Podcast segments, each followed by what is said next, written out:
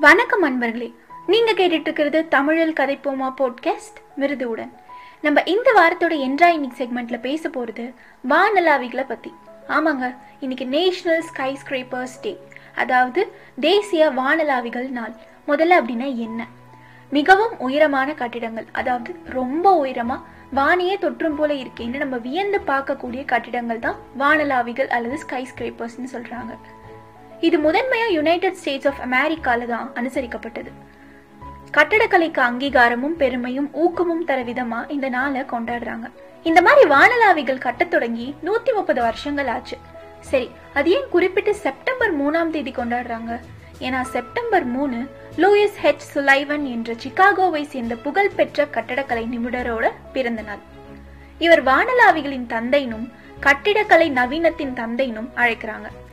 ஆயிரத்தி எட்நூத்தி எண்பதுகள்ல இருந்தே இந்த வானலாவிகள் கட்டுறதுக்கு முயற்சி பண்ணி வந்தாலும் உலகின் மிக உயரமான கட்டிடமா ஆயிரத்தி எட்நூத்தி எண்பத்தி ஐந்துல லே பேரன் ஜெனி என்றவர் நூத்தி இருபத்தி எட்டு அடியில ஒரு வீட்டு காப்பீட்டு திட்டத்துக்கான கட்டிடத்தை கட்டி இருந்தாலும் அடுத்த ஆறே வருஷத்துல ஆயிரத்தி எட்நூத்தி தொண்ணூத்தி ஒண்ணுல முதன் முதலா நூத்தி முப்பத்தெட்டு அடி கொண்ட வெயின்ரைட் பில்டிங் என்ற கட்டிடத்தை கட்டி அனைவரையும் பிரமிப்பில் ஆழ்த்தினது லூயிஸ் சுலைவன் அவர்கள் தான் அவர் கட்டின அந்த கட்டிடம் பத்து தளங்களை கொண்டது.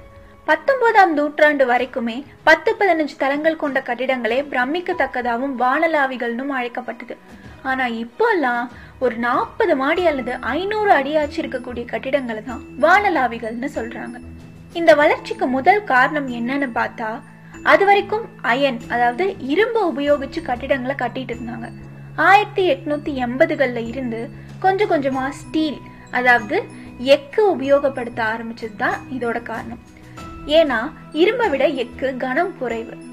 பத்து இருபது மாடி கட்டணும்னா அதுக்கு போக்குவரத்தும் சாரம் கட்டி தொங்குறதும் எப்படி சாத்தியம்? முதல்ல நீர் கல் காரை உட்பட்ட எல்லா பொருட்களும் மேலே கீழே போயிட்டு வர்றதுக்கு லிஃப்ட் மாதிரி ஒன்று உருவாக்குனாங்க. அதையும் எக்கு உபயோகப்படுத்தி தான் உருவாக்குனாங்க. அதனால தான் இந்த மாதிரி உயரமான கட்டிடங்களை கட்டவே முடிஞ்சுதான். அதுக்கப்புறம் அவங்க கட்டி விட்டுருவாங்க. மனுஷங்க எப்படி அதில் ஏறி இறங்குறது? அதனால மனுஷங்க போயிட்டு வர்றதுக்கான லிஃப்ட் கட்டுற தொழில்நுட்பம் தெரிஞ்சதுக்கு அப்புறம் தான் இந்த வானலாவிகள் அதிகமாக கட்டப்பட்டுச்சு. சரி இப்போ நம்ம இதை பற்றின சில அரிய தகவல்களை பார்ப்போமா? ஆயிரத்தி எட்நூத்தி எண்பத்தி ஐந்துல லே பேரன் ஜெனி கட்டின நூத்தி இருபத்தெட்டு அடி கட்டிடம் தான் உலகின் முதல் வானலாவின்னு கருதப்பட்டாலும் லூவிஸ் சுலைவனோட நூத்தி முப்பத்தெட்டு அடி கட்டிடம் தான் எல்லா புகழையும் கவனத்தையும் ஈர்த்துச்சு. இந்தியாவோட முதல் மிக உயரமான கட்டிடம் ஆயிரத்தி தொள்ளாயிரத்தி ஐம்பத்தி ஒன்பதுல கட்டப்பட்ட சென்னையில இருக்க எல்ஐசி கட்டிடம்.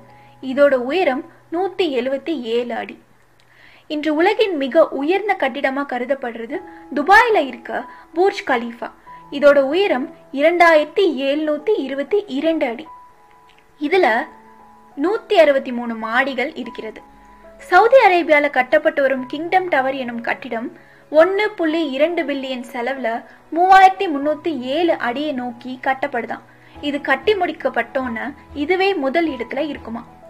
இந்தியாவில் இருக்க மிக உயரமான வானலாவி எட்நூத்தி எழுபத்தி ஒன்பது அடி கொண்ட மும்பையில் இருக்க லோதாதி பார்க் அப்படிங்கிற கட்டிடம். இப்ப தமிழகத்தின் மிக உயரமான கட்டிடம் சென்னை எகட்டூர்ல இருக்க ஆறுநூத்தி அறுபத்தி ஒன்பது அடி கொண்ட கடற்காட்சி ஹிராநந்தினி ஹவுஸ். நாற்பது மாடி கொண்ட இந்த கட்டிடம் இரண்டாயிரத்தி பதினைந்துல கட்டப்பட்டது. இந்தியாவோட மிக உயரமான நினைவு சின்னம் உலகின் ஏழு அதிசயங்களுள் ஒன்றான தாஜ்மஹால். இதோட உயரம் இருநூத்தி முப்பத்தி ஒன்பது புள்ளி ஐநூத்தி ஒரு அடி.